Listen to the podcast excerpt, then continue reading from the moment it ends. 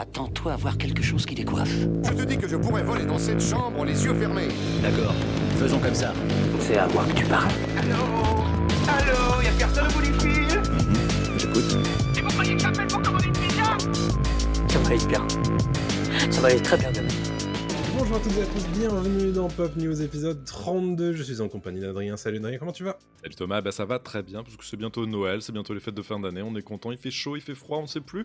En tout cas, on est très content. On est très content, on est euh, avec le chat évidemment sur Twitch, réunis pour la dernière fois de l'année puisque c'est le dernier Pop News en bonne et due forme euh, de l'année enregistré en direct sur twitch.tv slash p0pnews. N'oubliez pas le petit follow, c'est gratuit et comme ça vous pourrez nous retrouver quand on relancera les lives l'an prochain, mais ça sera pas en janvier puisque... euh, Petit congé paternité de mon côté, petite pause, tel un C'est le mien c'est le mien Tu peux me le dire. Je suis prêt à, je suis prêt à assumer, hein. il y a Je, pas tout je ça. voulais pas vous le dire euh, en direct Non. face à tout le monde, mais Non Ok. Tu me le diras en off? Oui, mais je, je voulais que tu sois le premier. à- Ah, écoutez. Allez, allez, on leur dit. on adopte. Euh, voilà, c'est Et donc tout, du coup, voilà. on va en profiter pour faire une, une petite pause quand même de Pop News euh, sur euh, la période de janvier. Euh, on en a besoin. pas- On en a besoin tous les deux déjà, et moi, je pourrais pas assumer à mon avis. Non. T'es un, t'es Je- un lâcheur, t'es un lâcheur, mais. Voilà, je suis un peu un lâcheur. C'est à cause de moi que le groupe disbande, comme on dit en anglais. Euh, c'est la fin des haricots. Waouh. Euh, Mais euh, donc voilà, ça c'est ça c'est pour la petite annonce de ce côté-là. Donc janvier, il y aura des contenus a priori que Adrien nous pondra de temps en temps quand il aura envie le temps. Côté YouTube, potentiellement Dailymotion, euh, TikTok, enfin les formats verticaux en grosso modo. c'est- Mhm. C'est toi qui les as toujours gérés et qui les gères de main de maître. Allez follow partout parce que Et on va avoir besoin de force euh, en janvier. Ouais. euh, YouTube, Dailymotion, ne pas oublier Dailymotion en janvier, s'il vous plaît. Très important Dailymotion, on Très important, Dailymotion. en- et Allez sur Dailymotion. Voilà. Et puis, euh, bah, sur toutes les autres plateformes on est disponible, hein, évidemment, euh, Twitter, Facebook, euh, Twitch, et puis WhatsApp, ainsi que Threads, désormais. il y en a toujours un. Chaque Toutes semaine, il y en a un de plus. Toutes les semaines, il y en a un nouveau. Ouais, Bref, Threads, qui est le Twitter light, on va dire. Exactement. d'Instagram. Et, euh, et n'oubliez pas de nous rejoindre sur Discord, puisque c'est le meilleur moyen de rester en contact avec nous pendant cette pause. Euh, qui s'annonce en janvier, puisque bah, on traîne sur le forum et, euh, et c'est franchement très sympa de discuter euh, tous ensemble à la cool de, de tout ça. Donc si vous voulez des nouvelles, c'est vraisemblablement là qu'il faut aller. Tous les liens de tous nos, de, de tous nos comment dire, Réseaux réseaux, ça, sociaux ouais. sont, euh, sont disponibles dans les descriptions, là où vous êtes, sur les podcasts évidemment, sur les réseaux, etc. etc. Donc voilà pour ça. Qu'est-ce que c'est que Pop News quand même Faisons le rappel.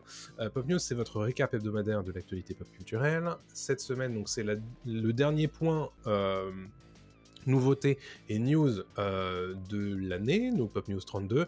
Et on a pas mal de petites choses à vous dire. hein, euh, quelques brèves qu'on vous a sélectionnées, le point box-office d'Adrien, le gros sujet qui est dédié cette semaine à nos films préférés de Noël. Comme c'est original. Ah oui, c'est original cette saison. Écoutez, oh, C'est vrai. la première fois qu'on le fait. Allons-y. je pense. Je pense. Ouais, tous les ans, on va vous le ressortir, mais c'est pas grave. Non. les fameux marronniers, comme on dit. Euh, le radar des sorties qui est euh, rempli à bloc cette semaine. Et enfin, les recos, anti-recos, on verra à la fin de l'émission. Sachez que vous avez deux petites émissions qui vont vous sortir très prochainement aussi euh, pour Noël et pour le Nouvel An, euh, qui seront un bilan de 2023 et euh, nos attentes pour 2024. Donc n'hésitez pas évidemment à aller checker ça. Tout ça, c'est pour vos petites oreilles et vos beaux yeux. Petite friandise qu'on mettra dans les chaussettes. Voilà. Exactement. Voilà, les petits cookies pour le Père Noël, Mhm. le petit lait, bien entendu, et le petit podcast. Voilà. Hein Il adore. Mettez-lui un petit podcast dans les oreilles. Allez. Voilà, allez, et n'oubliez pas de, de parler de nous autour de vous, bien sûr, c'est comme ça qu'on conquérira le monde. C'est difficile à dire. Non, conquérir- non, non, je comprends va montage. conquérir Voilà. le monde. Voilà, le montage. Hop, allez, c'est parti. Pour les brèves, Adrien, je te donne la parole enfin, puisque Merci. tu vas nous parler de deux spin-offs possibles est dans les cartons pour Peaky Blinders. Exactement, ça a été annoncé dans la dernière newsletter de Bloomberg, le, le site américain, américain Bloomberg, euh, qui en fait annonce qu'il y aura potentiellement deux spin-offs pour Peaky Blinders. Il y avait déjà des rumeurs euh, d'un d'un film en fait. Euh, Peaky Blinders, euh, justement, Margot Robbie très récemment euh, avait demandé à Killian Murphy s'il était chaud pour un film. Lui est chaud plus ou moins parce que Il se euh, fait désirer peut-être. il se fait un peu désirer, etc. Mais en tout cas, là, c'est plus ou moins confirmé ce- ces deux euh, spin-offs. En gros, euh, on le sait, Netflix en fait a attiré des dizaines de millions euh, d'utilisateurs avec Mm. plein de séries, House of Cards, euh, Stranger Things, etc. Et là, il commence à se transformer un petit peu en studio hollywoodien traditionnel en produisant Mhm. beaucoup plus de suites, de préquels, de reboots et de spin-offs. Et donc, Bloomberg nous révèle que cela inclut une éventuelle en fait série télé située dans l'univers de la franchise, donc Peaky Blinders, avec une, enfin deux, j'ai dit une, mais en fait c'est deux séries télé. Une Mhm. qui se déroulerait à Boston au milieu du XXe siècle, quelques décennies en fait après euh, les Peaky Blinders originaux, et une autre série euh, télé spin-off qui se concentrerait sur Polly, la matriarche du clan euh, Shelby. Voilà. On n'en sait pas plus pour l'instant. Bloomberg, c'est une référence absolue. Il lâcherait pas une info Mhm. comme ça sans, sans avoir vérifié. Donc, euh, et puis, c'est pas étonnant du tout de la part de Netflix de vouloir capitaliser sur Ah leur bah. grosse licence. Peaky Blinders est un énorme euh, succès. Et puis, Murphy, euh, voilà, avec Oppenheimer et, euh, complètement dans les trends. Voilà. Clairement. Peaky Blinders, bon, on en a parlé déjà la semaine dernière hein, autour Mm. de cette interview. euh, Enfin, ce face-à-face, Margot Robbie euh, et Killian Murphy, c'était euh, logique qu'on en reparle. Et effectivement, Netflix qui euh, sort la machine, on va dire, à imprimer des dollars et à euh, réintroduire, à réimprimer les mêmes choses en fait. hein. Euh, il- On a parlé aussi d'un spin-off de Wednesday cette semaine, Oui. des, des choses comme ça. Autour de l'oncle fétide, hein, apparemment. Voilà, Bon, ils essaient de créer des ça- univers euh, autour de ouais. leur série. Ouais, exactement. L'argent. L'argent. L'argent appelle l'argent, bien entendu. hein. Euh, l'argent appelle l'argent aussi, probablement, hein, avec euh, le quatrième épisode de Kung Fu Panda qui s'est révélé cette semaine avec un nouveau trailer, un premier trailer en réalité. hein. Le film sort euh, début mars 2024. C'est probablement une des attentes de certains pour, pour l'année prochaine. Euh, Kung Fu Panda, moi, personnellement, j'aime beaucoup Ouais, c'est cool. Les films Kung Fu Panda. Euh, un quatrième revient, bien entendu, avec Jack Black toujours dans le rôle titre. Et euh, Sûrement Manu Payet à la VF aussi. tout à fait.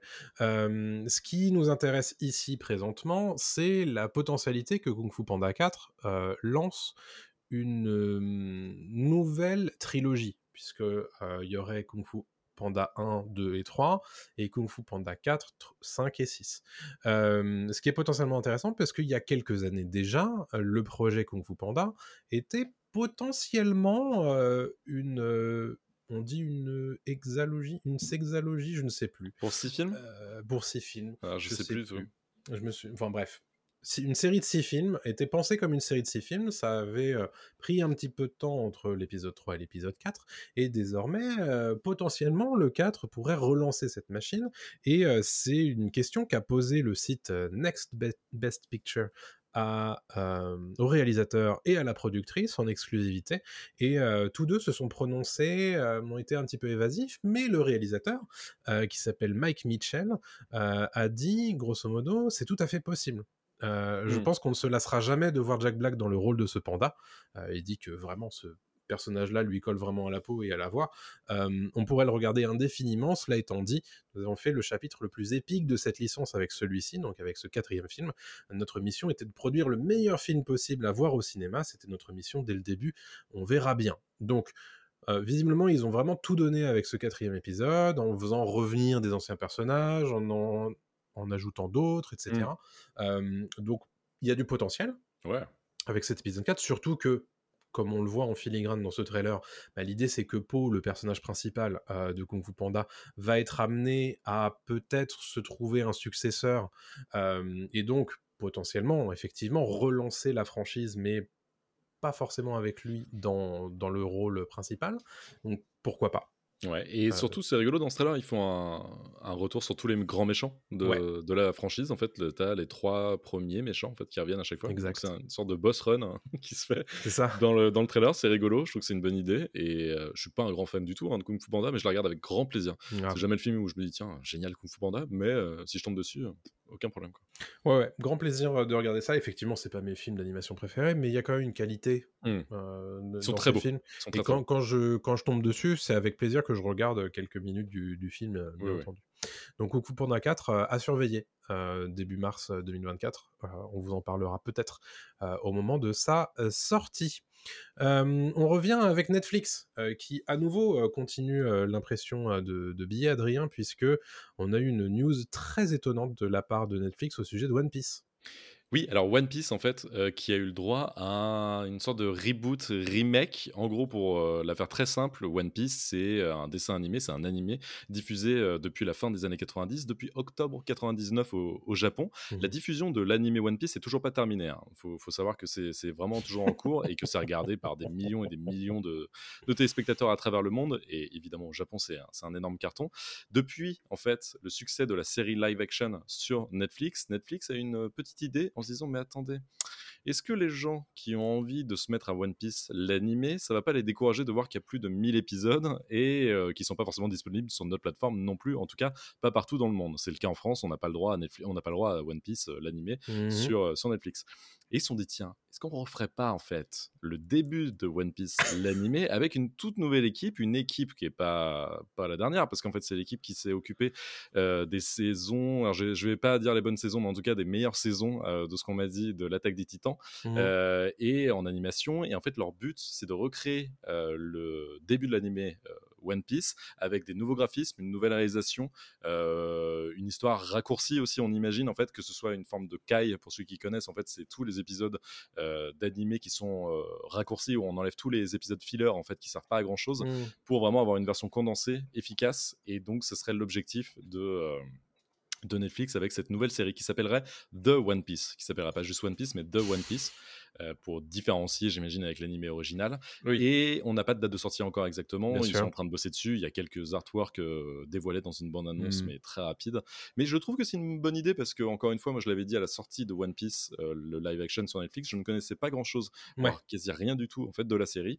J'ai été tout de suite happé par le par l'univers, j'ai acheté les mangas direct, j'ai commencé à mettre à l'animé et j'ai eu Mhm. cette réflexion dont je viens de parler de il y en a beaucoup trop, Grave. je vais jamais avoir le temps, je n'ai plus 12 ans, je ne suis plus au collège et malheureusement j'ai un travail, ce qui va être très Ouais. compliqué de tout regarder. Donc je me dis qu'une version de cette euh, une version déjà euh, remasterisée en tout cas en fait, c'est pas mal plus raccourci, je dis euh, je dis bon coup. Bah pourquoi pas, écoute, euh, moi c'est vrai qu'en ce moment pour être en train de me refaire Naruto, euh, c'est parfois compliqué avec euh, tous les- ces épisodes filler Ah oui. de se dire mais attends mais en fait ça je dois le regarder ou je dois pas le regarder? Et, euh, et j'imagine que One Piece c'est un peu la même chose puisque bah, les, les séries animées euh, japonaises sont un peu faites comme ça Ouais. donc euh, pourquoi pas? Ouais, Pourquoi je, suis, pas? euh, je trouve que c'est une bonne idée. Je suis, euh, je suis curieux et peut-être que, euh, tu sais, c'est toujours assez pratique de repartir à l'épisode 1 et de se dire Ah, c'est mon moment d'entrer dans, euh, là-dedans, quoi. Oui, exactement. Euh, ils font souvent ça avec les comics, donc ce serait pas étonnant que ce soit l'objectif. En tout cas, si c'est de qualité et si c'est bien fait, Carrément. il n'y a pas Let's de go. raison que ce soit nul. hein. Ouais, non, non. Très bien. Euh, Est-ce que il y avait des raisons que ce soit nul, cette post-logie Star Wars C'est la question que je vous pose. Eh bien écoutez, euh, en ce moment, on a Adam Driver, donc Kylo Ren, qui fait la tournée des popotes en ce moment, euh, puisqu'il est en train de promouvoir le film Ferrari, qui est en train de sortir euh, aux États-Unis particulièrement. Euh, et il s'est exprimé auprès de Rich Eisen dans son, dans, dans son talk show. Euh, pour une interview euh, aux États-Unis et euh, il s'est exprimé au sujet de la façon dont son personnage a évolué entre le moment où il a lu pour la première fois le premier script de Star Wars 7 et le produit final qui est Star Wars 9. Et visiblement, ça a beaucoup évolué. Ouais. comme on s'en doute, hein, et comme on l'a vu sur pièce entre les épisodes 7, 8 et 9. Euh, mais c'est, je crois que c'est la première fois qu'il s'exprime là-dessus. Daisy Ridley s'était déjà exprimé euh, au sujet de son personnage euh, en 2020. Euh, et euh, voilà ce que dit Adam Driver. Il dit J.J. Abrams m'a raconté ce qu'il voulait faire du personnage. Et donc à la première lecture du, du script, donc c'était dans un endroit très secret évidemment, dans une petite salle où il pouvait pas partir avec le script, etc. Il dit J'avais un arc narratif global sur les 7, 8 et 9. Son idée était que le périple de Kylo Ren soit l'inverse de celui de Dark Vador. Là Mm. où Vador commence en tant que personnage le plus confiant et le plus engagé dans le côté obscur, euh, et puis au bout du dernier film, donc l'épisode 6, euh, il est le plus vulnérable et le plus faible de ce point de vue-là. Non, non, je te parle de, de Dark Vador là. Ah ok, excuse-moi. Ouais. Euh, il voulait faire l'inverse avec Kylo Ren. Euh, ce personnage était le plus perdu et vulnérable à la euh, au début des, des trois films, euh, on va dire Star Wars, euh, de la postlogie. Et il aurait été le plus engagé dans le côté obscur à la fin de ces trois films, dans l'épisode 9. Euh, J'ai essayé de garder cet arc en tête, peu importe ce qu'était le périple, on va dire, euh, peu importe euh, le, voyage, hein. enfin peu importe l'atterrissage, l'important c'est le voyage, grosso modo. Mhm. Euh, parce que ça a changé durant le tournage, et ça on l'a vu. Mais j'étais concentré sur cet arc-là. Euh, voilà ce que dit Adam Driver. Puis ensuite, Ryan Johnson a proposé ce qu'il appelle, entre guillemets, une, di- une di- direction différente avec les derniers Jedi, et euh, je cite encore, mais elle convenait toujours au personnage tel que euh, l'avait euh, imaginé, lui, Adam Driver. Et alors là, c'est la dernière citation qui est importante. Pour le dernier film, donc l'ascension de Sky- des Skywalker, de Skywalker, ça a changé pour parler d'eux, donc de euh, Kylo Ren et euh, de Rey, euh, et de la dyade, et de ce genre de choses. C'est devenu à propos de Ben Solo. Il n'en avait jamais été question, dit-il. Il était Ben Solo depuis le début, mais il n'y avait jamais eu de version où on verrait Ben Solo quand j'ai signé pour la première fois. Donc quelque part, euh, on est en train de nous faire comprendre, enfin Adam Driver nous fait comprendre que ça a tellement changé qu'en fait c'était plus du tout ce qu'on lui avait proposé au tout début, euh, au moment où il avait euh, signé. Ce qui ne surprendra personne, bien entendu, étant donné le produit final qu'on a eu, c'est-à-dire que c'est une vraie cacophonie en fait, cette postlogie Star Wars, avec cet épisode 7 qui est un remake de l'épisode 4, ce qui à la rigueur, bon, soit. Un épisode 8 qui casse un petit peu le carcan de, de tout ça, et puis un épisode 9 qui essaie de recoller un petit peu les morceaux en, en faisant en sorte de réécrire un petit peu ce qui, est- ce qui était dit dans l'épisode 8, et puis au final on a, on va dire, un atterrissage qui est bah, plat au possible. Hein. Enfin, Ouais. c'est catastrophique, le- le- particulièrement l'épisode 9. Et donc, du coup, cet arc global euh, qu'on proposait à Adam Driver bah, n'a pas du tout été euh, tenu parce que bah, on a fait absolument n'importe quoi. quoi. C'est une interview qui a été filmée et tu sens qu'il est déçu, ça se voit. Bah, tu Euh, tu, sens que le mec il est, Tu il est revenu tout est ça déçu. maintenant, mais, mais c'est vrai qu'il est très déçu Mm. et qu'on lui avait vraiment proposé quelque chose de beaucoup plus solide à la base. Ce qui m'étonnera toujours avec cette post-logis, c'est le fait qu'ils aient pas assumé le fait que Johnson ait tout cassé dans le 8. Qu'on aime ou qu'on n'aime pas, mais il faut l'assumer en fait. À partir du moment où c'est fait, c'est fait. En fait, tu peux fait. pas recoller les morceaux. Ils ont pas Mhm. réussi d'ailleurs. Et ce qui m'étonnera aussi, c'est d'avoir confié le truc à Johnson et d'avoir validé son script. J'aime beaucoup le 8, hein. euh, on aime ou on aussi. pas, mais voilà. Tous les deux, on aime beaucoup le 8. On aime c'est- beaucoup le 8, mais, mais à pas du tout partie des haters. les gars, si vous aviez dans l'idée de faire autre chose avec par exemple Ben Solo, euh, bah Mm. fallait pas valider ce script en fait. Donc, euh, Exactement. fallait partir sur autre chose. Toujours très compliqué et, et le 9 m'est sorti de l'esprit tout de suite après la séance. Ah. Je ne me souviens de presque rien du 9. Cette séance a été compliquée. Ouais. Je vais pas vous mentir. Mais bref, euh, voilà donc euh, pour euh, cette prise de parole qui est quand même assez intéressante et assez symptomatique de ce qu'a été euh, la création de cette postlogie Star Wars euh, chez Disney Mm. euh, et chez Lucasfilm, euh, qui montre bien que bah, ça a été fait euh, sans queue ni tête, quoi, et sans vision. Et c'est bien le souci. euh, c'est le reproche principal que je fais à cette postlogie, personnellement. Pareil. pareil, pareil. Euh, parlons de X-Files. X-Files, potentiel reboot, potentiel spin-off, potentiel suite, j'ai rien compris. Bah alors, en gros, c'est toujours dans la même euh, newsletter de Bloomberg. Euh, Disney, en fait, euh, X-Files maintenant appartient à, à Disney parce que c'est la. Fox. Euh, et donc, euh, Disney a dans l'idée, évidemment, de développer aussi euh, ses séries, euh, ses, ses propriétés intellectuelles, donc de, de faire comme Netflix, hein, évidemment, de Mm. faire des, des suites, des, des spin-offs, etc. Sauf que là, d'après Bloomberg, euh, il y aurait dans l'idée de créer une nouvelle série X-Files. Donc vraiment pas de faire une suite comme on avait eu il y a pas si longtemps que ça avec euh, David Duchovny et, et Gillian Anderson. Mhm. Suite qui était plutôt pas mal, hein. c'était quelques épisodes, mais c'était c'était plutôt ok. Donc là, ce serait de refaire une nouvelle série avec euh, Ryan Coogler à la tête de, de cette série. Ryan Coogler, qui est quand même le réalisateur de Black Panther et de Creed, Ouais. euh, donc pas n'importe qui non plus. Mhm. Et je l'aurais pas vu là-dedans, je l'aurais pas forcément vu à la tête d'un projet X-Files de, de reboot, hein, vraiment clairement de, de X-Files. Pour l'instant, c'est tout ce qu'on sait. hein. C'est les seuls à avoir sorti l'info, euh, mais, euh, mais je me dis, ça peut être intéressant, ça. Avec X-Files, il y a- Mhm. il y, a des choses à développer. C'est quasiment impossible hein, pour moi de faire oublier le duo euh, Mulder-Scully, mais est-ce qu'ils vont réutiliser d'ailleurs le duo Mulder-Scully ou est-ce qu'ils vont partir sur autre chose? Mais avec aujourd'hui toute cette société en mode fake news, etc., euh, il y a Il y a peut-être des choses à trucs, faire, hein. des, trucs Mhm. intéressants. Et euh, avec les effets spéciaux d'aujourd'hui aussi, parce qu'X-Files a pâti de ça, malheureusement, les effets Bien spéciaux sûr. étaient parfois un peu cheapos, maintenant on pourrait faire des trucs bien plus propres. Donc, Mm. euh, donc voilà, pour l'info. Écoute, Pourquoi pas hein Ouais, ouais, ouais. Information intéressante. euh, Alors quand est-ce que ça va se faire et à quel terme euh, On verra bien. On a un peu de temps, je pense. Euh, bien entendu, on a le temps de voir venir. Dernière brève que vous, qu'on vous a sé- sélectionné pour ce dernier pop news de, de l'année, c'est Jason Momoa qui, évidemment, lui aussi, il fait la tournée des popotes euh, pour promouvoir Aquaman et le Royaume oublié, je crois. Euh, tellement ouais. oublié que Ouais. j'ai oublié le titre. je crois. Aquaman 2. Euh, et euh, qui a donné des informations auprès de Entertainment Tonight aux États-Unis, qui lui demandait est-ce que vous seriez chaud pour re-rempiler euh, en tant qu'Aquaman pour un troisième film ou pour une nouvelle apparition dans le futur DC Studio de James Gunn et Peter Safran. Et, et là, il a donné des informations, enfin, il a donné des informations, il a donné son sentiment euh, suite à cette situation et euh, il n'est pas si positif que ça en fait. Non. Il dit euh, je veux pas forcément que ce soit la fin, donc lui il aimerait bien que ça continue, mais je pense pas que ce soit, soit vraiment un choix. Euh, un choix qui lui soit proposé en vérité. Mm. Euh, il rappelle que James Gunn et Peter Safran veulent débuter leur propre truc, Mhm. euh, évidemment, qui euh, démarrera en 2025, euh, rappelez-vous, en juillet avec euh, Superman Legacy.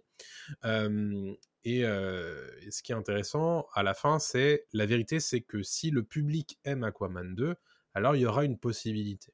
Mais là, tout de suite, je me dis, ça n'a pas l'air très bien parti. Non. Voilà ce qu'il nous dit. Donc en gros, euh, soit il a des- déjà des échos de, euh, des préventes euh, du film, ce que pas un- incertain, soit il a déjà des échos de ce que veulent faire James Gunn et Peter Safran du personnage. Et peut-être que soit ils n'ont pas prévu qu'Aquaman refasse une apparition tout de suite, soit ils n'ont pas prévu que ce soit Jason Momoa dans le, Mm. de- dans le rôle, euh, soit il n'a pas prévu de rempiler. Mais je crois pas que ce soit lui, a priori, euh, le problème, Jason Momoa. Non, parce que je pense qu'il aime bien le personnage. Je pense qu'il aime Mhm. bien le, Ah, le personnage d'Aquaman. Rappelons aussi que c'est la fin du DCEU avec Aquaman 2, là. C'est le dernier Exactement. film du, du DCEU qui C'est le était prévu projet, ouais. dans le slot, quoi. Euh, donc là, je pense que les mecs, ils, ils vont faire table rase, hein, ça y est. hein. ils ont compris qu'il fallait passer à autre chose. Donc s'il revient, ce sera sûrement dans la peau d'un autre personnage de DC, parce qu'il est pote Mhm. avec, euh, avec James Gunn, quoi. Mais, mais je pense qu'Aquaman, pour Ouais, la, cas, rumeur lui a prêté des négociations autour du personnage de Lobo. Alors lui-même l'avait demandé euh, il, y a, il y a des années. Hmm. Euh, Est-ce que ça va vraiment se faire? Est-ce que c'est vraiment prévu? Euh, C'est difficile Pas à dire. pas sûr. à voir. C'est difficile à dire.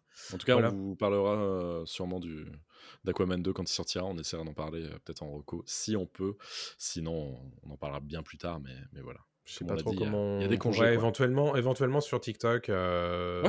à Oui, la un- faveur euh, d'un short ou d'un format vertical, pourquoi pas quand on l'aura. Exactement. Euh, c'est pas impossible. Donc Mhm. n'oubliez pas de, de vous abonner à ces petits euh, réseaux-là. Et j'en profite pour vous rappeler que nous avons une page Kofi. Une page Kofi qui vous permet de financer le podcast à hauteur de ce que vous pouvez. À partir de 1 euro par mois, vous pouvez devenir membre et donc participer indirectement ou directement à l'émission en posant vos questions. Euh, donc n'hésitez pas à le faire. Tout ça, ça passe par la page Kofi et par le serveur Discord. Donc n'hésitez pas. euh, puis nous, ça nous fait un petit coup de pouce puisque le podcast a des coûts fixes, hein, euh, qui nous sera évidemment très heureux euh, de pouvoir partager avec vous. Tout à fait. Tout simplement. Voilà pour les brèves. On va passer à ton point box-office, Adrien, si tu veux bien. Oui, alors on va commencer ce point box-office par Les Trois Mousquetaires Milady, qui vient de sortir en salle euh, en France, qui réalise le deuxième démarrage de la semaine euh, et euh, fait pour son premier week-end déjà 611 000 entrées, dont 75 000 en avant-première. Donc c'est vraiment pas mal du tout. On rappelle que le premier film, parce que là c'est la deuxième partie, hein, Milady, le premier film, D'Artagnan avait lui fait 3,4 millions d'entrées à la fin de son parcours. Donc là, il est franchement sur de bons rails avec ses, euh, ses 600 000 entrées démarre quand même pas mal du tout parce qu'en face, et c'est là où je, continue, avec euh, Wonka, en face il a, Wonka et donc euh, Timothée Chalamet euh, qui lui fait un gros carton en France avec euh, 689 000 entrées. C'est, son, c'est le premier en fait cette semaine, il est, il est vraiment en tête du, du classement et des, et des démarrages. Ça, Ouais. c'est pour la France. Pour les États-Unis, il est déjà à 39 millions de dollars pour son premier week-end. Euh, au global, dans le monde, il est déjà à 151 millions de dollars. Euh, franchement, c'est un excellent démarrage pour Wonka. Il était prévu qu'il fasse moins selon les premières estimations. Donc là, il a explosé les, les chiffres voilà prévus par les par les experts. Donc ça ça prouve que voilà il y a toujours une appétence pour le monde de Roald Dahl, Charlie et la chocolaterie et que bah, Timothée Chalamet techniquement peut porter vraiment des films maintenant sur ses épaules même si je pensais à Dune, euh, voilà, euh, même s'il y a d'autres acteurs évidemment qui l'accompagnent, mais c'est vrai que là, euh, Timothée Chalamet maintenant prouve sa solidité à Hollywood et j'ai hâte de voir jusqu'où peut aller Wonka au, box-office mondial et en France aussi, parce que pour être allé au ce week-end au, cinéma, c'est vrai que c'était rempli ah bah, pour, tu pour, Wonka. Quoi. je continue, c'est cool pour lui, ouais. je continue avec Hunger Games, le, le préquel d'Hunger Games qui fait 1,4 million d'entrées en France, ce qui est aussi pas mal du tout pour un film qui est le quatrième de la franchise maintenant, voire cinquième, parce qu'en fait le 3 était en deux parties. C'est vrai. Donc c'est quand même 5 films Hunger Games, donc là le cinquième qui, qui fait une belle perf en France. Pareil à l'étranger avec 289 millions d'entrées, 289 euh, millions de dollars. Euh, c'est quand même excellentissime pour, pour un préquel. Et puis ça faisait un bout de temps qu'on n'avait pas eu comment, une une sortie Hunger Games et il n'y a pas d'acteur connu vraiment dans le film à part Rachel Zegler, mais quand même une jeune actrice qui peut pas porter elle un film euh, sur ses épaules. Mmh. Et je termine par Wish, le dernier Disney en date, qui lui a fait plus d'un million d'entrées en France et euh, au box-office mondial on est à 126 millions de dollars. Euh, donc c'est pas mal, mais c'est pas incroyable non plus, comparé justement à d'autres chiffres comme ceux notamment de, Wonka, qui lui est déjà à 151 millions de dollars. Wish est sorti depuis un peu plus longtemps déjà. Mmh. Donc, euh, donc voilà pour le point box-office. Je pense que Wonka peut se hisser assez haut euh, dans, le classement là d'ici la fin de l'année. Ça peut être euh, très intéressant de le suivre. C'est un film de Noël en plus complètement un film de Noël. Je pense qu'il est sorti exactement au bon moment. Ça va mmh. cartonner à la, fin de l'année. Et je suis curieux aussi, évidemment, de suivre Les Trois Mousquetaires, euh, voir si le pari d'avoir fait deux films, euh, Les Trois Mousquetaires, ça, ça a payé pour euh, Martin Bourboulon. Exactement. alors, petite information qui vient de tomber au moment où on, enregistre ce Dans l'oreillette Ceci est une breaking news, mesdames et messieurs. nous n'avions pas spécialement prévu de vous parler de du, procès de Jonathan Majors euh, qui se tient depuis quelques semaines déjà, euh, mais euh, visiblement une, il y a eu une, une, prise de décision de, de, la part du jury. Sur un certain nombre de, de charges euh, Jonathan Majors a été euh, reconnu coupable, euh, a été, a été trouvé coupable de certaines, des, certains de ses chefs d'accusation. Alors pour être très précis, il a été reconnu coupable sur un des chefs d'accusation d'agression au troisième degré et d'un des chefs d'accusation de harcèlement, mais il a, été également acquitté sur un des chefs d'accusation d'agression et un autre de harcèlement aggravé par un jury qui était réuni ce, ce, lundi, donc au, moment où on enregistre ce podcast, à Manhattan. À l'heure actuelle, nous n'avons pas d'idée de la sentence et de, et de, de, tout ce qui, de tout ce qui va s'en suivre. En revanche, à partir du moment où il y a le mot coupable qui est prononcé dans ce genre de cas de figure. Qu'est-ce que ça veut dire pour cet acteur qui, on le rappelle, Jonathan Majors, c'est Kang hein, euh, sur, euh, dans le Marvel Cinematic Universe pour Marvel Studios. Il y comptait fort. Est-ce que c'est déjà cuit? Pour lui? bah, Ça l'a été déjà plus ou moins, hein, mais euh, juste je veux revenir sur cette breaking news, je trouve ça génial, c'est, notre première, c'est beau. Il y, a un truc, t'as tellement bien parlé, il faut qu'on prenne un bandeau à la BFM, là, il faut qu'on fasse un truc là. Euh, ouais, il faut que je taffe là-dessus. Ah euh, ouais, c'est... breaking news. Nom de l'apprendre, Jonathan Majors a été condamné. non, voilà, je trouve que c'est bah, une news évidemment extrêmement compliquée pour Marvel, c'est très bien que la mmh. justice fasse son travail évidemment, mais Marvel là est dans la panade je pense qu'ils avaient prévu le coup. Hein. T'inquiète pas que les mecs. ça fait un euh, moment qu'ils s'y préparent. C'est sûr et certain qu'ils ont un plan B. Hein. Le plan B, on va pas passer notre euh, sur là-dessus, hein, mais le plan B et le plus probable en fait, ce serait de mettre en avant un autre méchant. Et ce qui se murmure en fait, ce serait que l'autre méchant ce soit Docteur Fatalis, euh, donc des quatre fantastiques, le méchant Docteur Doom. Docteur Doom, c'est Fatalis en français. Hein, je, crois, je crois. Et nous sommes une émission française, monsieur. Ah non, commencez pas. Ah non, attends, attendez, je vous ai laissé parler, laissez-moi parler. Voilà, merci. On peut plus rien dire? On peut plus rien dire? Voilà, voilà, on est en France. Plus rien dire. Euh, pour ceux qui nous écoutent en podcast, j'enlève mes lunettes. Petite référence à une émission bien connue du PAF. Euh, mhm. Et euh, donc voilà, je pense que Fatalis, c'est une bonne idée parce qu'ils ont les 4 fantastiques qui arrivent aussi. Pas si longtemps que ça. Et ils peuvent faire durer un petit peu et faire monter la sauce autour de Fatalis, qui est un incroyable méchant qu'ils ont jamais exploité vraiment dans le MCU, bah, pas du tout en fait, dans le MCU. Voilà. Mais en tout Ouais. cas, ouais, euh, la news euh, va faire grand bruit dans les journaux. Ah, C'est évident. C'est évident. Pour rappel, hein, euh, Jonathan Majors avait été arrêté en mars dernier par la police et avait en fait été accusé par son ex petite amie qui s'appelle Grace Jabari qui l'accuse d'un certain nombre de choses, notamment de harcèlement, d'agression, etc. Une relation un petit peu euh, de domination, euh, bref. Donc visiblement, le jury a pris des décisions, euh, Mm. acquitté d'un côté, coupable de l'autre. Euh, Jusqu'où ça va aller? A priori, la, la condamnation aura lieu euh, en février prochain. Donc euh, ça, ça suit son cours, mais c'est quand même très mal embarqué pour l'acteur, a priori. Ouais, ouais, ouais. Voilà pour tout ça. C'était la petite breaking news. Il y en aura peut-être d'autres dans ce podcast, on ne sait pas. Mais il est temps Et merci au chat. On précise que c'est Merci le au chat, chat, qui nous qui relevé. nous a alerté sur le sujet. Euh, voilà. D'où l'intérêt, évidemment, de venir nous voir sur Twitch tous les lundis à 20h30, même si, a priori, en janvier, ce sera pas tous les lundis à 20h30, mais bon, ça, vous avez compris l'idée.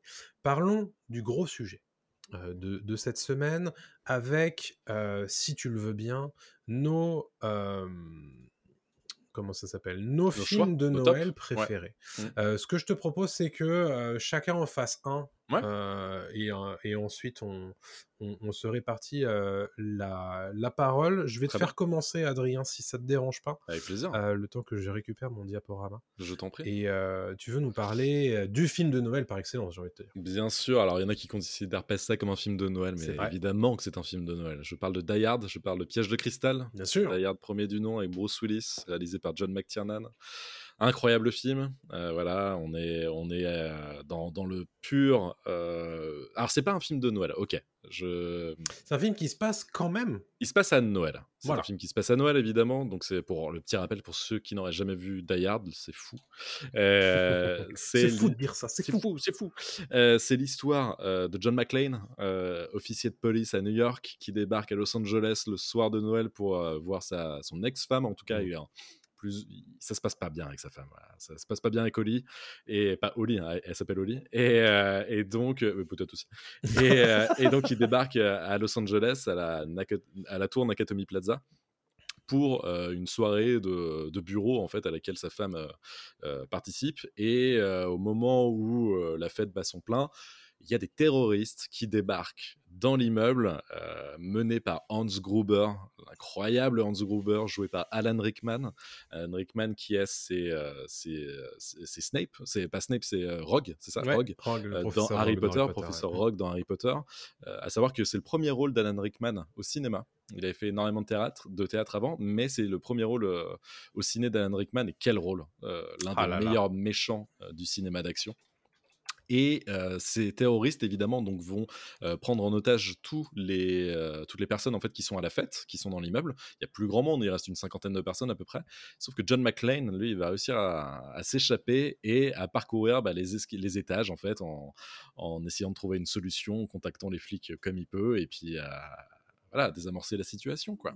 Je vais pas spoiler la fin, mais incroyable fin aussi, incroyable film, Ah, tout, est génial. euh, voilà. Ça se passe le soir de Noël, donc il y a plein de sapins, il y a plein de trucs, mais c'est pas un film de Noël pur et dur parce qu'il n'y a pas de neige. Évidemment, on est à Los Angeles, euh, voilà, il y a, y a- il y a un coucher de soleil euh, bien orangé au début du film, donc ça donne pas spécialement la vibe euh, Noël, mais ça se passe à Noël, donc pour moi c'est un film de Noël, c'est un film doudou pour moi, ça, ça a toujours été un film doudou que je vois au moins une fois par an, voire deux. Hmm.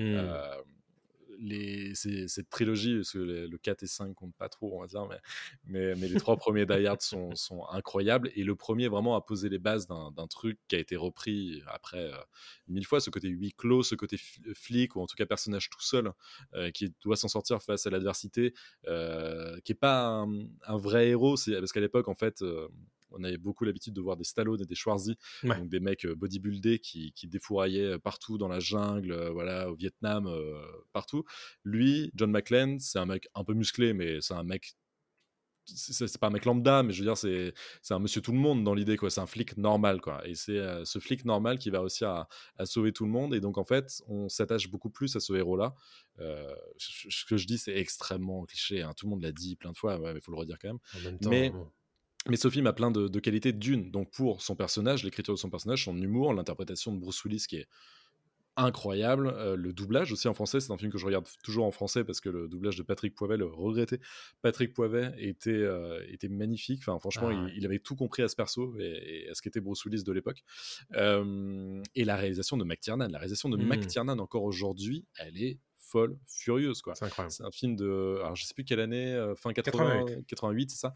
Euh, encore aujourd'hui, ça tient la route comme jamais. Les effets, Ah, les effets euh, comment, euh, pratiques, parce que c'est c'est que des effets pratiques. L'explosion euh, du, du toit d'une euh, le, quand, quand John McClane comment, est obligé de marcher et de courir à travers les, les étages pieds nus, les bouts de verre et tout. Enfin, tout est super. Il y a une tension incroyable qui se crée. Donc, il y a un mix entre humour, tension, action qui est juste parfait. C'est, il y a rien à acheter dans ce film, il y a pas de gras, il y a rien du tout. Et c'est le film de Noël ultime pour moi. Voilà, je pense que je l'ai bien défendu. Franchement, euh, comment ne pas citer Die Hard en fait quand, quand on parle de, de films de Noël? Parce qu'il y a cette petite tendance en ce moment euh, sur les réseaux et sur Internet à dire en fait DieArd c'est un film de Noël. Effectivement, ça, Noël, se ouais. passe à Noël. Ouais. Euh, on le regarde. Si tu le regardes à Noël, euh, il y, a- il y a moyen parce que tu. y a- alors effectivement, dans le cœur du film, pas vraiment, mais sur l'intro, sur le final, tu reviens d'un coup à Noël. Ouais. Euh, Il y a. hum, Non, non, euh, vraiment. Alors, c'est pas un pur film de Noël euh, au sens où certains que je vais citer le sont, Oui. mais quel plaisir de regarder ça spécifiquement à Noël, je pense. Bien sûr, bien sûr. Le 2 est beaucoup plus Noël, c'est vrai. Ouais. Euh, 58 minutes pour vivre.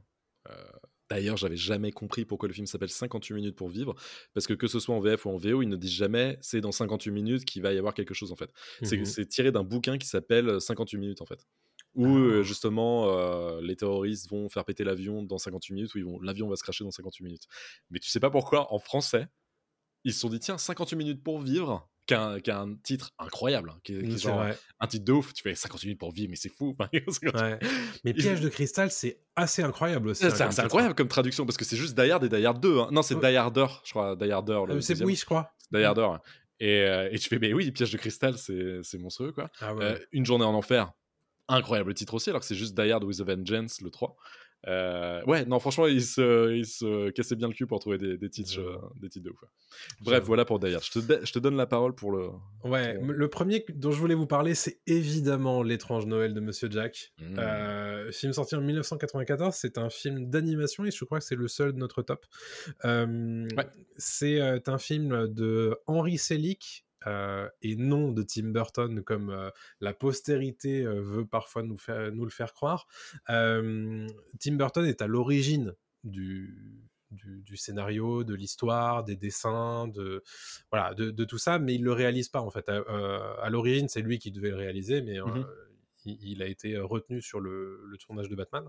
Et donc du coup, c'est Henry Selick qui s'en est qui s'en est occupé. Donc c'est son film, même s'il y a écrit Tim Burton's Nightmare Before Christmas. C'est voilà. Il est juste prod, en fait. Il est juste producteur sur le film, je crois. Exactement. Voilà. Et euh, donc, euh, et par contre, ce qui est certain, c'est quand tu vois le film, tu vois sa patte. Hein, à Tim Oui, Burton, c'est bien entendu. Euh, le pitch, pour les gens qui connaîtraient pas, c'est euh, Jack Skellington, qui est donc le roi des citrouilles et respecté dans la ville d'Halloween comme euh, bah, le chef un petit peu du, du village, Mhm. et qui, euh, qui s'ennuie. Ça fait des siècles qu'il fête la, la fête d'Halloween et il en a marre en fait. Et il se dit, mais attends, est-ce qu'on ferait pas Noël?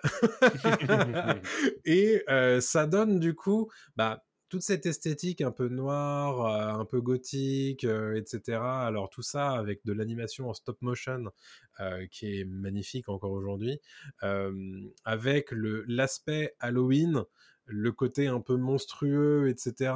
Mais tu mets tout ça avec la magie de Noël entre guillemets, et tu te dis mais en fait c'est des choses qui ne sont pas censées aller ensemble Mhm. le côté lumineux, le côté joyeux de Noël et puis le côté dé- dépressif en fait euh, du, du, du gothique et du et, et des squelettes et, euh, et des citrouilles et de Halloween et en fait Ça marche. c- ça marche de fou quoi parce Mhm. que euh, ces deux éléments là qui sont pas censés se rejoindre bah, forment un, un tout qui est qui est vraiment très enfin, qui est très cohérent, Ouais, qui est très, très logique. rigolo. Il y a des phases, euh, il y a des phases de chansons, bien entendu, qui vous resteront toujours en tête. Quand je parle de, de, de l'étrange Noël de Monsieur Jack, évidemment, vous, vous pensez à This is Halloween.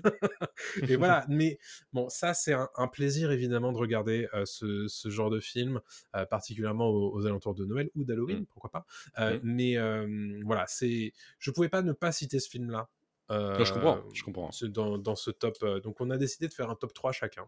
Ouais. Pas forcément dans un ordre particulier. Euh, on, voilà, on vous propose du coup bah, six, six films de Noël qu'on apprécie beaucoup. Ouais. Et euh, évidemment, dans les commentaires, si vous voulez euh, vous nous donner d'autres films à regarder à Noël, n'hésitez pas, bien entendu. On est preneur. On est preneur, bien entendu. Euh, voilà pour l'étrange Noël de Monsieur Jack, euh, qui est très cool, même en VF, même en VO. Euh, c'est toujours un, un plaisir. De, Qui a pas de- trop vieilli en plus dans les... Ça fait un peu de temps que j'ai pas vu. tant, mais... hein, pas ouais, tant. ça Le film a 30 ans quand même cette année. ouais. ouais. Mm. Non, c'est ouf. malgré tout. Une heure et quart, ça se regarde tellement vite. Ouais. Donc vraiment, bah, profitez-en hein, si vous en avez l'occasion. Adrien, ton deuxième film. Mon deuxième film, euh, je vais switcher, je l'avais mis en deuxième, mais je vais, je vais le mettre en troisième après, parce que sinon on va me dire que je suis un, un gros bourrin. Euh, je, je vais mettre Maman, j'ai raté l'avion. Oui. Quand même, quand même. Maman, j'ai raté l'avion, Kevin McAllister, euh, les casseurs flotteurs, quand même. Enfin, c'est la base, quoi. C'est juste. Je mets Maman, j'ai raté l'avion le premier, même si j'adore le 2 aussi. hein. Pour moi, c'est. Même si je préfère quand même le premier. Mm. Mais, euh, mais Maman, j'ai raté l'avion, bah, que dire. Enfin, c'est juste le film pour enfants ultime quand t'es ado, quand t'es Mm. pré-ado. Enfin, c'est génial de voir cette histoire d'un gamin qui s'en sort tout seul euh, à Noël, C'est- qui, C'est du génie. c'est du génie absolu. Chris Columbus, voilà, euh, qui est à la réalisation. Chris Columbus, ensuite, qui a fait Harry Potter 1 et Harry Potter 2. Euh, c'est. C'est du pur génie euh, déjà en termes de scénario parce qu'on est tout de suite attaché à ce gamin qui est un, un petit peu le paria de la famille. On, on l'oublie justement quand on part en, en avion et, et donc lui il est obligé de se débrouiller tout seul. Ouais. Donc on s'attache à ce petit gars, euh, lui qui est extrêmement, extrêmement bien joué par. Culkin, euh, qui était, euh, était incroyable, hein, Macaulay Culkin. Ah ouais. Euh, les Joe Pesci, et j'ai perdu son nom, j'ai jamais su, je crois, le nom de, de l'autre Daniel acteur. qui- Stern, ce serait pas Ouais, lui? ça, ouais, ça doit être ça. Euh, donc, ils font les, les casseurs flotteurs qui viennent le- l'embêter euh, le, le soir de Noël pour voler sa, sa baraque. Je sais pas quoi dire de plus sur euh, Maman, j'ai raté l'avion. Là, je fais juste le résumé, mais, mais tout est drôle, tout est extrêmement bien rythmé. Euh, T'as vraiment ce truc pur jus années euh, 80, début 90 Ouais. euh, qui, est, qui est présent où, où tu. C'est vraiment l'Amérique à fond Ouais. mais c'est un pur produit américain. Ah, complètement. Et en même temps, ça fait rêver aussi. Enfin, t'as, t'as ce Mhm. truc de c'est ça Noël aux États-Unis. Enfin, tu vois, Ouais. c'est vraiment ce truc-là. Euh, et puis des acteurs super. Au-delà de Macaulay Mhm. Culkin, il y a aussi une participation de, de John Candy à un moment, euh, voilà, qui fait le mec de la fanfare, qui est super bien. Et Joe Pesci. Tous- tous les gags et les trucs slapstick où ils se cassent la gueule à chaque fois, où ils se prennent un fer à repasser, où où il y a la cabane euh, dans le jardin et ils font de la tyrolienne. Le faux film dans le film, euh, le faux film de mafieux où, où ça les empêche de rentrer parce qu'ils ont peur en fait des, des coups de feu. Enfin, il y a des super idées de mise en scène, il y a des super et des trucs qui restent encore aujourd'hui quoi. Et Ouais. euh, et vas-y vas-y. Puis le côté euh, un gamin qui réussit à s'en sortir face à deux euh, à deux truands euh, Ouais. sans vraiment le vouloir, mais en fait il y a un côté très Denis la malice en fait dans Maman j'ai raté l'avion, tu sais, je, de ce gamin qui s'en sort et qui réussit à par des truchements un peu MacGyveresque euh, grosso modo à, à, à faire à les faire tourner en bourrique et c'est assez jouissif en fait Clairement, de, regarder clairement. ça. Alors évidemment quand on est gamin, mais mais c'est un film que je trouve qui, se regarde super bien dans le partage. Ouais. Euh, tu, tu regardes pas Maman j'ai raté l'avion seul. Tu Non. le regardes euh, dans ton canapé avec un gosse, euh, Avec tes en parents, famille. avec des potes. Il y a un vrai, il ouais. y a un vrai truc de partage avec ce genre de film et c'est ce que j'aime bien. C'est ce Ouais. que j'aime bien avec les films de Noël aussi.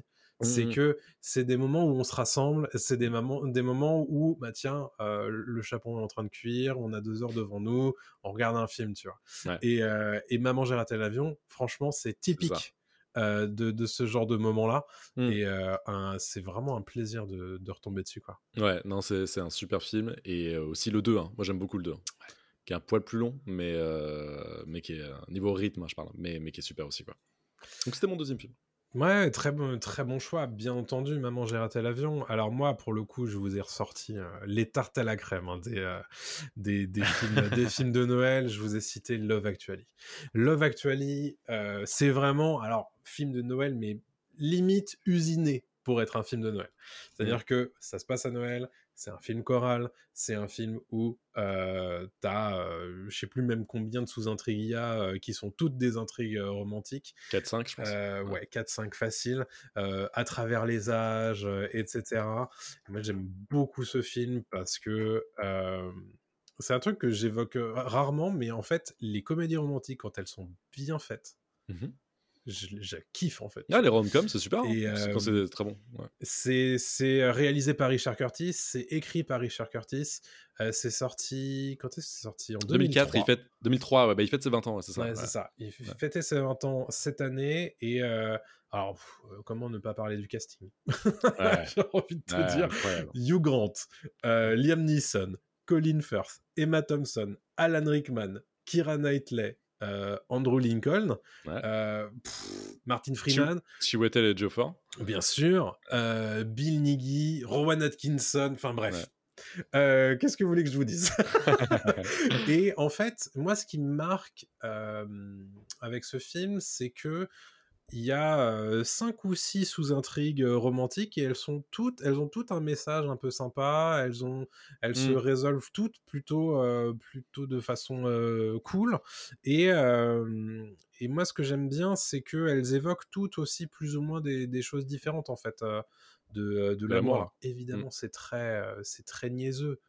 Mm. Mais bon, Mais comme film c'est anglais, ça passe en fait. Je pense que ça vient de là. Si c'était un film américain, je pense qu'on n'aurait Oui, pas la petite touche euh, un peu classe et un peu. Il y a, y a le euh, petit côté aussi, parce que l'humour anglais a ce côté-là d'être très ironique parfois Mhm. euh, et de pas se prendre au sérieux, Bah, notamment le personnage de Hugh Grant qui est euh, Oui. Premier ministre. euh, qui, euh, qui tombe amoureux de, je sais plus exactement, secrétaire. euh, c'est- ouais, une secrétaire ou quelque chose comme ça, et, euh, et ça marche en fait. Et alors le, le couple aussi, moi que j'aime beaucoup, c'est Emma Thompson, Alan Rickman, Super. Qui est Emma super. Thompson, elle est impériale, elle est super. Euh, et- la scène et- avec Johnny Mitchell quand elle pleure dans la chambre, Ouais. euh, elle est ouais, incroyable. Et donc, euh, parce que là, c'est évidemment le- le- les fameuses rencontres et le coup de foudre, etc. Mais ça, on l'a vu et on l'a vu des milliards de fois. Mais le couple aussi, qui est plus ou moins en train de se séparer, qui se pose des questions, des, des Mm. choses comme ça, ça, on le voit un petit peu moins dans ce genre de, de, de film-là. Et je trouve que c'est très bien écrit. Mais t'as tout parce euh, qu'en fait, t'as le couple qui se sépare avec Colin Firth, lui il se casse. C'est la partie que j'aime le moins, je crois. La Ouais, partie où il est oui, au oui, Portugal, bah, c'est un peu ouais. long, un peu. Mm. voilà. Mais tu vois, il y a ce couple-là, il y a le couple qui va se faire peut-être, il y a le couple qui se fera jamais, il y a le couple euh, qui se défait. Il y a vraiment tout, comme tu dis, il y a, il y a vraiment toutes les, tous les aspects de l'amour et c'est des relations. C'est très joli, ouais. Très. Il y a- même, il y, a euh, la tromperie, il y a tout en fait. Bien sûr. voilà. Et puis, euh, j'aime bien aussi la séquence avec Liam Neeson, en fait, qui, qui est en train de gérer le premier amour de son fils. Oui, Euh, c'est très. euh, qu'il est veuf lui en plus. quoi. Enfin, ouais, c'est- ouais, c'est ouais, franchement, euh, c'est très sympathique euh, à regarder. Alors évidemment, euh, Love Actually, euh, c'est tous les ans vous le retapez euh, à Noël, bien entendu. Alors c'est peut-être ce qui le dessert dans le sens où on l'a tellement vu Trop. que peut-être que euh, ça finit par faire trop. On Moi, j'aime toujours beaucoup ce film euh, Ouais. de Noël. Hmm. Mais on le connaît trop, je pense. Ouais, faut Ah peut-être ouais, laisser un petit peu. euh, clairement. Des fois, deux ans passés, je pense que ça fait du bien. Pour, Oui, oui, c'est clair. ce film. Ouais. Bah, très bon choix. Très très bon choix. Je continue avec le mien, mon dernier. Ah, Euh, L'arme fatale. C'est vrai en plus, c'est l'arme fatale qui se passe à Noël. L'arme fatale, euh, le premier, l'arme fatale réalisé euh, comment euh, alors scénarisé déjà euh, par Shane Black. Euh, Shane. Black qui est un grand habitué des, des films de Noël parce que lui aussi avait fait Kiss Kiss Bang Bang qui se passait à Noël avec Robert Downey Jr. Il a retrouvé Robert Downey Jr. quelques années après pour Iron Man 3, Iron Man 3 qui se passe aussi à Noël.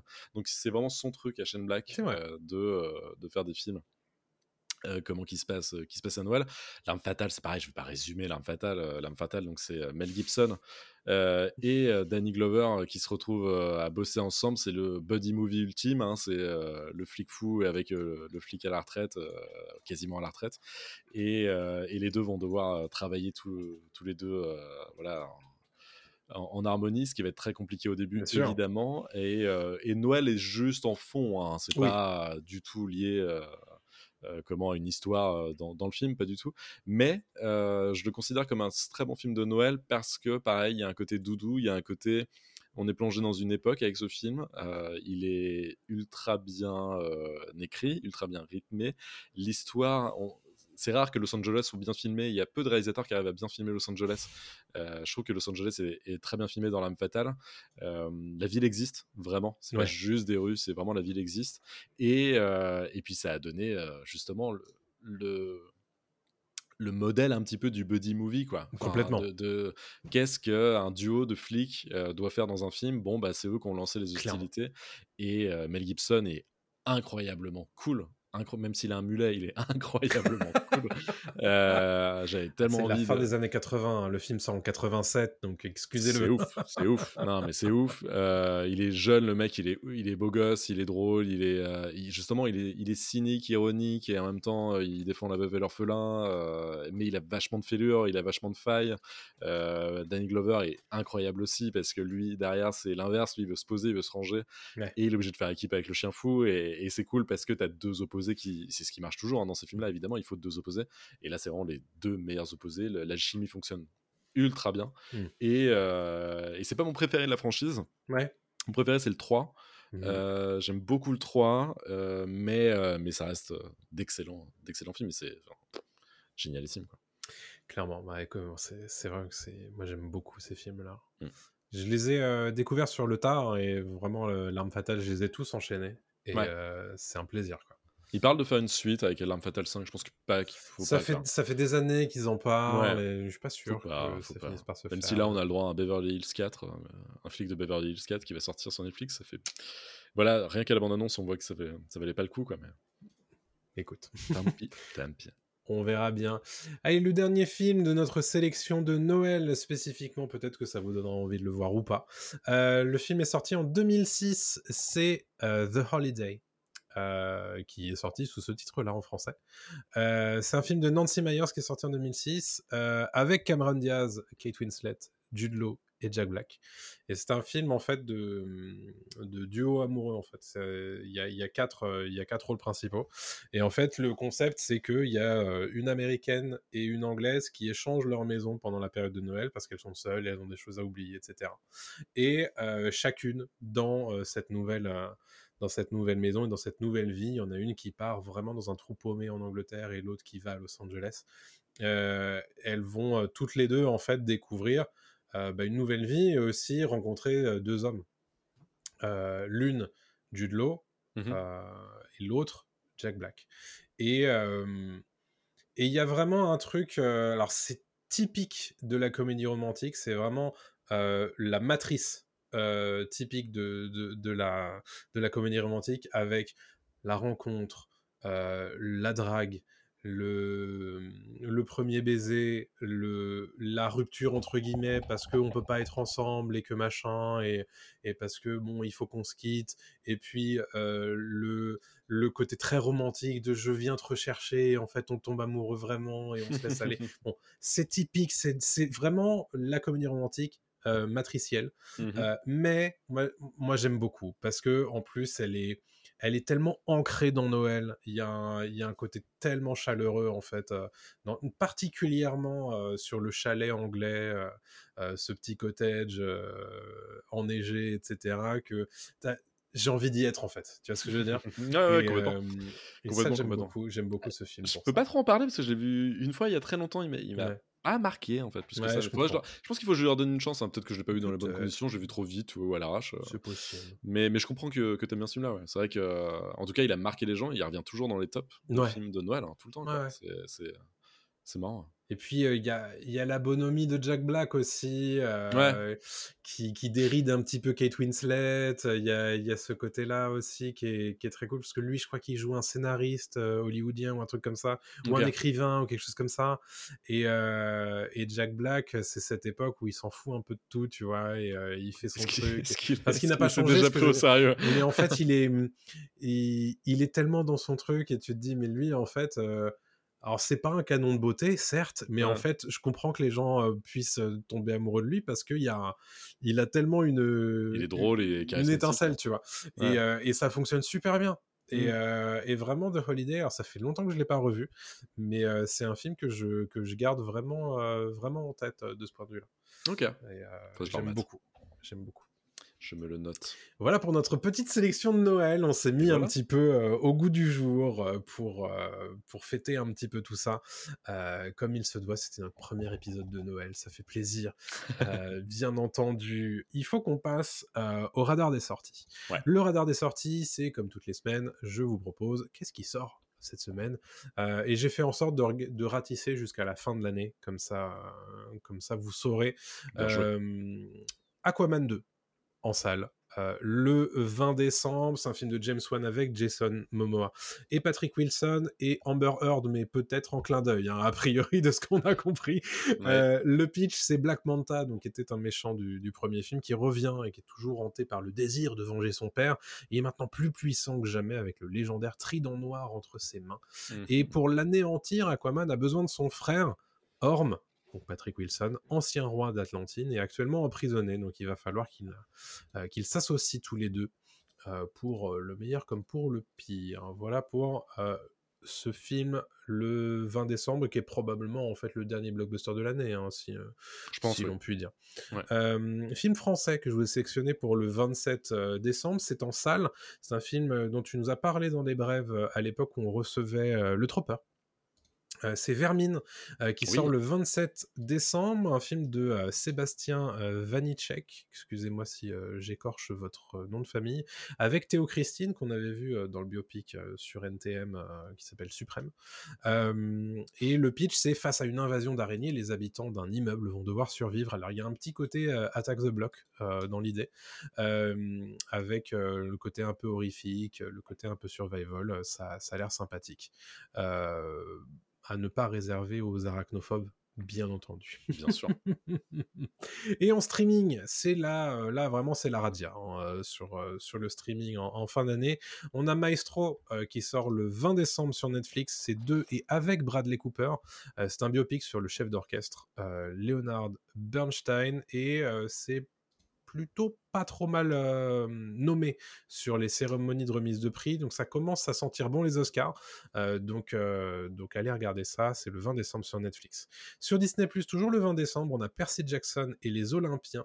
C'est une nouvelle adaptation du roman de Rick Riordan de, de fantasy young adult qui était sorti dans les années 2000, un truc comme ça, et qui avait été adapté dans la foulée avec deux films plus, plus ou moins oubliables, voire très oubliables. Oui, c'est une saison 1 en 8 épisodes. Les deux premiers le 20 décembre et puis ensuite c'est une sortie hebdomadaire hebdomadaire jusqu'à fin janvier, un truc comme ça. Euh, le concept, c'est Percy Jackson découvre qu'il est le fils de Poséidon. Euh, c'est donc un demi-dieu et il se rend compte, euh, enfin, se rend à la colonie des sans mêlés où tous les demi-dieux peuvent s'entraîner à utiliser leur pouvoir. Et puis il est accusé d'avoir volé surtout l'éclair de Zeus. Du coup, bah attention quoi, potentiellement conflit entre les dieux à cause de ça. Voilà le concept de Percy Jackson. Rebel Moon, partie 1, le euh, 22 décembre sur Netflix, c'est bah, le film de Noël en fait hein, de, de Netflix, c'est le gros block- blockbuster Netflixien euh, de l'année. Pour l'instant, les critiques qu'on a vues et qu'on a, qui ont été agrégées sur Rotten Tomatoes sont très mauvaises. Mhm. Euh, voilà. Mais bon, si vous êtes abonné à Netflix, j'imagine que vous allez le regarder et vous faire votre- propre avis. C'est un film de Zack Snyder avec Sofia Boutella, euh, Charlie Hunnam, euh, Jimon Onsu, etc. Euh, le pitch, c'est une paisible colonie sur une lune lointaine est soudain menacée par les armées d'un tyran et place tous ses espoirs de survie entre les mains d'une mystérieuse inconnue. Bon, c'est un ancien euh, pitch euh, de, de film Star Wars que Zack Snyder avait fait, fait à Lucasfilm. Ça ne s'est pas fait, il a décidé de le faire quand même chez Netflix. Et a priori, de ce que j'en ai lu, c'est vraiment un pot pourri énorme de plein d'influences, euh, comme est capable de le faire Zack Snyder, souvent euh, dans ses films, et parfois pas les meilleurs. Je pense à Sucker Punch notamment. Ouais, il est comparé à Sucker Punch hein, par les critiques. hein. Donc potentiellement problématique. Euh, sachez qu'une Snyder Cut, comme nous le dit Lactic, euh, sera ensuite euh, disponible plus tard, qui durera 3 heures ou un truc comme ça. Et euh, potentiellement, elle serait plus intéressante. Moi, j'ai tendance à partir du principe que quand il y a deux versions d'un film et que on nous dit, bah regardez pas celle-là qui sort maintenant, mais regardez l'autre, c'est peut-être que c'est l'autre qui aurait dû sortir. Mais bon, Oui, mais ça fera plus de fric parce que les gens reviendront pour la voir, donc euh, on est bien d'accord. exactement. Euh, en ensuite, je vous propose sur Disney ⁇ encore une fois, What If, saison 2, ça sort le 22 décembre à rythme d'un épisode par jour. Il y a 9 épisodes. Euh, pour rappel, c'est une série d'animation Marvel qui s'intéresse à des réalités alternatives dans le MCU. C'est évidemment pas du tout canonique, mais bon, ça peut donner des trucs relativement intéressants. Dans la saison 1, on avait notamment Captain Carter avec Peggy Carter qui était Captain America, enfin qui était Captain Britain. Euh, bon, c'était pas incroyable. Non, en fait c'était rigolo, mais j'aime pas la DA de Wadif. Ouais, c'est les séries d'animation américaines, c'est souvent compliqué d'un point de vue euh, feeling euh, d'animation. Ouais, ça dépend, mais c'est vrai que j'avais pas trop aimé de, de ce point de vue-là la saison 1. Mmh. Bon, c'est vraiment à grignoter dans le si vous voulez, euh, si vous ennuyez à Noël, euh, il y a 9 épisodes au total qui, qui sortent jusqu'au 30 janvier, un truc comme ça. Mmh ensuite, je vous propose sur Canal la sortie des Gardiens de la Galaxie volume 3. en VOD, plusieurs mois après sa sortie en salle. On avait bien aimé, nous, avec Adrien. on vous en avait parlé dans un épisode de podcast, à l'époque qui s'appelait encore Pop Tier. donc n'hésitez pas à aller ensuite écouter notre podcast à ce sujet. Euh, rapidement, sur Netflix, le 28 décembre, on a La réceptionniste Pokémon. C'est une série d'animation en stop motion euh, qui est assez stylée d'ailleurs. Euh, et le concept, c'est l'histoire de Haru, la nouvelle réceptionniste d'un hôtel pour Pokémon qui est situé sur une île ensoleillée. Et alors qu'elle tente avec ses collègues de répondre aux attentes des différents Pokémon qui séjournent dans l'établissement, Haru va progressivement entrer à la rencontre d'elle-même.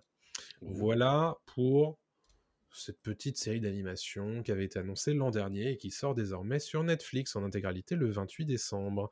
Toujours sur Netflix, hein, puisqu'ils balancent toute la sauce en général sur les vacances de Noël.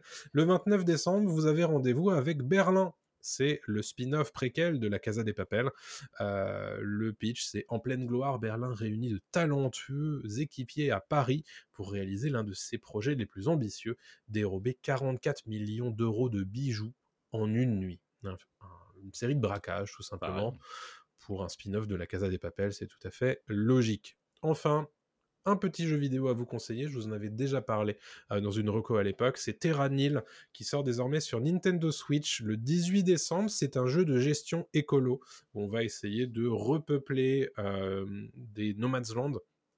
Mmh euh, et de faire en sorte que la planète revive. c'est assez sympathique. Moi, j'avais bien aimé. Je vous en ai parlé il y a quelques mois déjà. Ouais, je pense bien.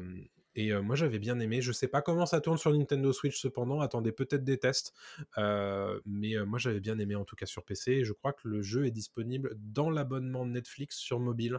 Netflix Gaming. Peut-être que si vous voulez tester, c'est peut-être une bonne idée. Et en parlant de ça, d'ailleurs, il y a les, la GTA trilogie, là, oui.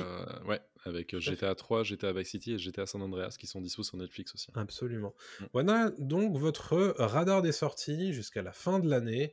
Et puis pour les radars des sorties 2024, on attendra probablement février que notre pause soit terminée. On va terminer cet épisode avec nos recos par recos de fin d'épisode. Adrien, je te propose de prendre la parole puisque tu es allé voir Les Trois Mousquetaires, Milady Exactement, Les Trois Mousquetaires Milady, qui est la suite des Trois Mousquetaires d'Artagnan, qui était sorti il y a quelques mois et qui nous avait laissé sur un cliffhanger. Voilà, on était sur notre fin, on ne savait pas ce qui allait se passer. Est-ce que les Trois Mousquetaires allaient, continuer leurs aventures? Est-ce qu'ils allaient retrouver voilà, des personnages disparus? Eh bien, on reprend exactement là où on s'est arrêté à la fin du film, à la fin du premier film. Entre-temps, le réalisateur Martin Bourboulon s'est trouvé un étalonneur, euh, ce qui fait plaisir, parce qu'en fait, euh, pour ceux qui s'en souviennent et qui ont vu le premier film, c'était assez sombre. Euh, l'image. Mmh voilà, c'était un peu la plainte que, que, tout le monde avait en fait en sortant du film, c'est que parfois on voyait pas grand chose. Là, c'est bon, il y a de la lumière, on arrive à distinguer ce qui se passe, c'est cool, voilà. Malheureusement. Est-ce que c'est toujours aussi jaune? C'est l'est un peu moins aussi. Ouais, ok ça l'est un peu moins aussi. Je pense qu'il a, il a noté tout ça en fait. Là, ils ont bossé en post-prod et ils ont fait bon, il faut, qu'on bouge là-dessus. Je pense que même à la sortie DVD et Blu-ray du premier, euh, il y a moyen qu'ils euh, ils bossent là-dessus aussi. Quoi. Mmh. donc le deuxième qui dure deux heures quand même, euh, vraiment poursuit exactement la suite des, aventures de D'Artagnan et des, Trois Mousquetaires, avec un focus évidemment sur Milady, joué par Eva Green. Il y a mmh Milady qui prend beaucoup plus de place dans, dans cet épisode-là super bien interprété par Eva Green, hein, ça lui va très très bien. c'est, je pense, la meilleure actrice française pour jouer Milady de Winter dans, dans, le, dans les Trois Mousquetaires. Ouais. Euh, tout le casting est, est très, euh, est très ok au diapason, même si je pense que Duris et Pio Marmaille, en fait, Romain Duris et Pio Marmaille sont un peu mis de côté. Euh, parce qu'en fait, c'est plus les deux guignols qui font des blagues à côté, et on Ouais. leur donne vite fait de quoi bouffer en termes de, de répliques, mais il n'y a Mm. pas grand chose.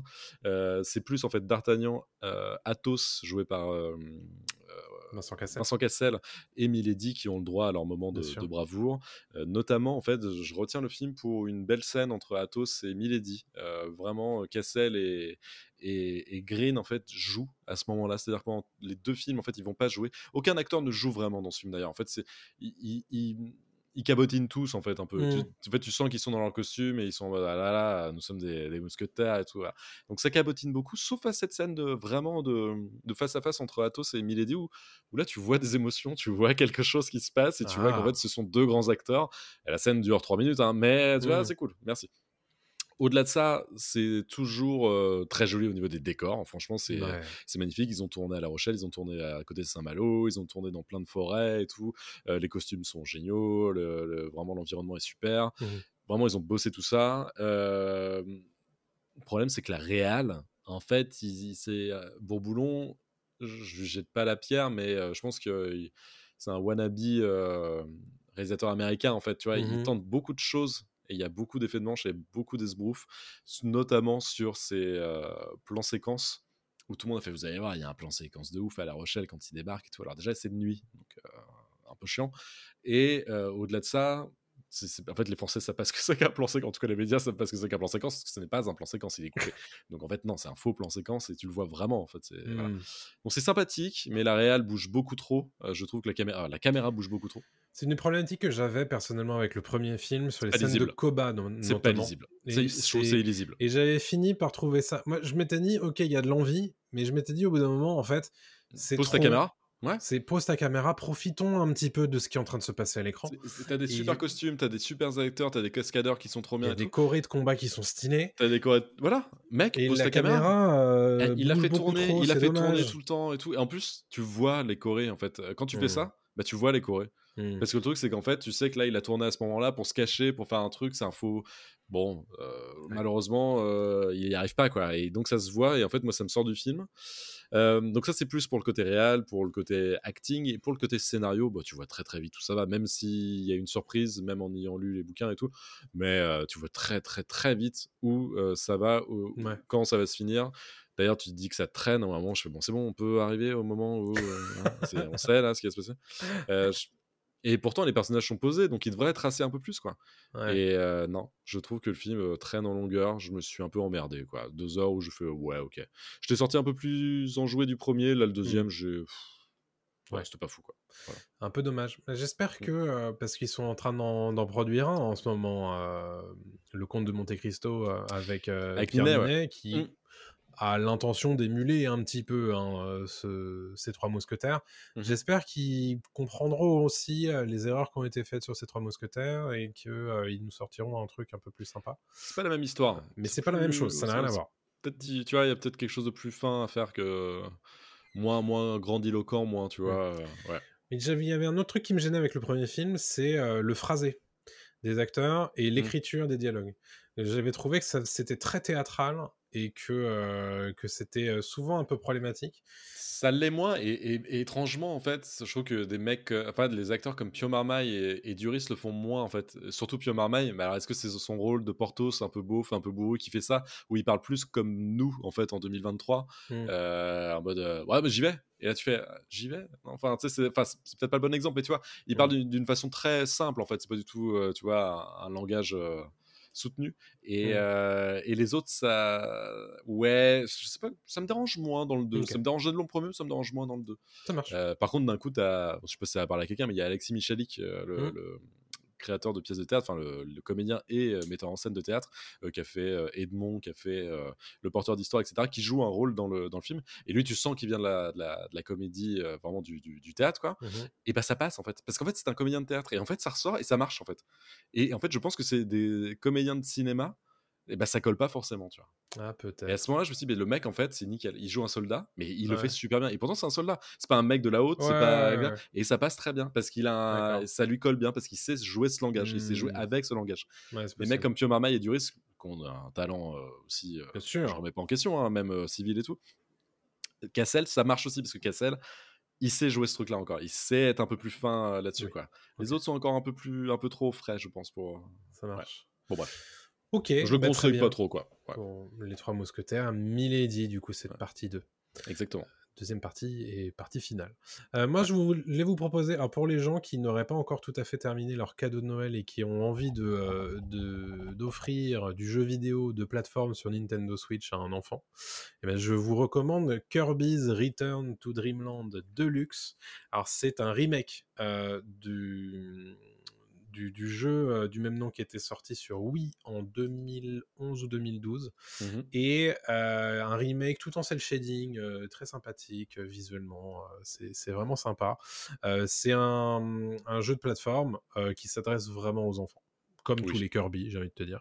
Euh, donc, si vous euh, voulez faire un petit cadeau euh, à soit un enfant, soit quelqu'un qui débute dans le jeu de plateforme, je pense que c'est euh, un, bon, euh, un bon choix, puisque bon, bah, Kirby, vu qu'il vole, c'est quand même difficile de mourir, euh, etc. Et puis, le, son, son grand pouvoir, c'est d'aspirer ses ennemis et de, de choper leur, leur, leur super pouvoir, etc. Mm. C'est vraiment super mignon, c'est vraiment super facile, mais c'est très généreux en termes de, de contenu. Parce que il y a combien il y a de monde? Il doit y en avoir 6 ou 7. Mais en plus de ça, tu débloques euh, plein de petits modes de jeu différents. Un mode arène, un mode boss rush, euh, un mode mini-jeu. Il y a- y, vraiment plein plein de trucs qui justifient un peu son prix Nintendo et qui, et qui te donne une durée de vie qui est quand même assez correcte. Parce que si tu fais juste l'aventure en ligne droite, euh, t'en as pour euh, une dizaine d'heures. Euh, mais si tu mets tout bout à bout, parce que en plus de ça, ils ont rajouté un nouvel épilogue avec un, un des personnages qui apparaissait dans le, dans le jeu de base, euh, qui rajoute une à deux heures de plus de gameplay. Euh, c'est sympa. Franchement, moi j'ai passé un bon moment et puis pour le coup, je suis un peu plus connaisseur en, en- en jeu de plateforme. Et entre Mario Wonder et celui-là, tu conseilles lequel? Pour les connaisseurs, c'est Mario Wonder sans aucune hésitation parce que euh, Kirby, c'est vraiment une balade de santé. D'accord. Euh, sinon, alors il y a un mode plus difficile, New Game Plus à la fin, où euh, là pour le coup tu as vraiment très très peu de soins et c'est plus difficile. Euh, mais est-ce que tu as vraiment envie de refaire l'aventure alors que tu viens de la terminer? Peut-être pas. Ouais. Euh, par contre, Mario Wonder, euh, beaucoup plus varié, euh, beaucoup plus sympa, plus long aussi, et avec des courbes de difficulté plus hautes également. Donc vraiment pour les, les gens, pour les connaisseurs, c'est Mario Wonder sans aucune hésitation. Pour les débutants, pour les jeunes, euh, si vous voulez aussi jouer en coopération, en famille, les deux le proposent, hein. mais Mm. euh, peut-être Kirby pour les plus jeunes. Ok, ça Voilà. marche. Exactement. Donc Kirby's Return to Dreamland Deluxe, ça pour le coup, je vous le recommande, mais euh, si vous connaissez à qui vous adressez euh, avec, Mm. euh, avec ce jeu. Voilà donc pour cet épisode 32 de Pop News, ce dernier épisode en direct, du coup, comme vous avez pu le voir avec cette breaking news. et, et bien entendu, c'est pas tout à fait terminé pour les épisodes de, de 2024, puisqu'on vous propose la semaine prochaine 2023. Euh, 2023, pardon. Mm. Euh, avant 2024, justement, il y aura un, un autre euh, épisode qui sortira et qui sera dédié à notre bilan 2023. Alors, notre bilan pour le podcast, mais aussi notre bilan euh, de la pop culture, en fait, sur, sur cette année 2023. Et la semaine suivante, pour fêter la nouvelle année, on vous propose nos attentes pour euh, 2024. Donc n'hésitez pas, Euh, ça sera pas en direct évidemment sur Twitch, mais il y aura quand même du contenu euh, pour vos petites oreilles. Donc, donc n'hésitez pas à aller checker ça, à balancer vos petites étoiles sur les plateformes de podcast bien entendu, à partager sur les réseaux sociaux, à balancer les likes et les commentaires sur les plateformes qui le proposent. Je pense notamment à YouTube, je pense notamment à Dailymotion, et puis à aller nous nous donner un petit denier, pourquoi pas, nos étrennes Oui. sur euh, notre page Kofi et nous rejoindre sur Discord. Allez voir euh, tous les contenus qui sont disponibles sur, euh, sur TikTok, sur Instagram, euh, sur YouTube avec les shorts, etc. Et puis bah, nous, on vous laisse profiter tranquillement de votre semaine de Noël, de vos proches si vous avez la chance de pouvoir les voir, et puis de votre fin d'année. On vous retrouve la semaine prochaine. Portez-vous bien. Salut tout le monde. Salut.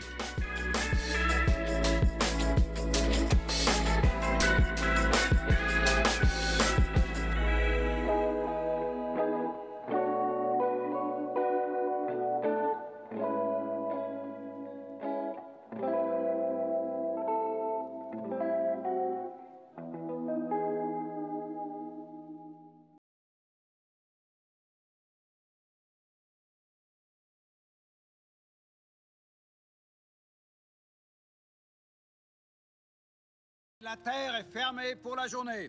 Ramassez vos affaires et rentrez tout de suite à la maison.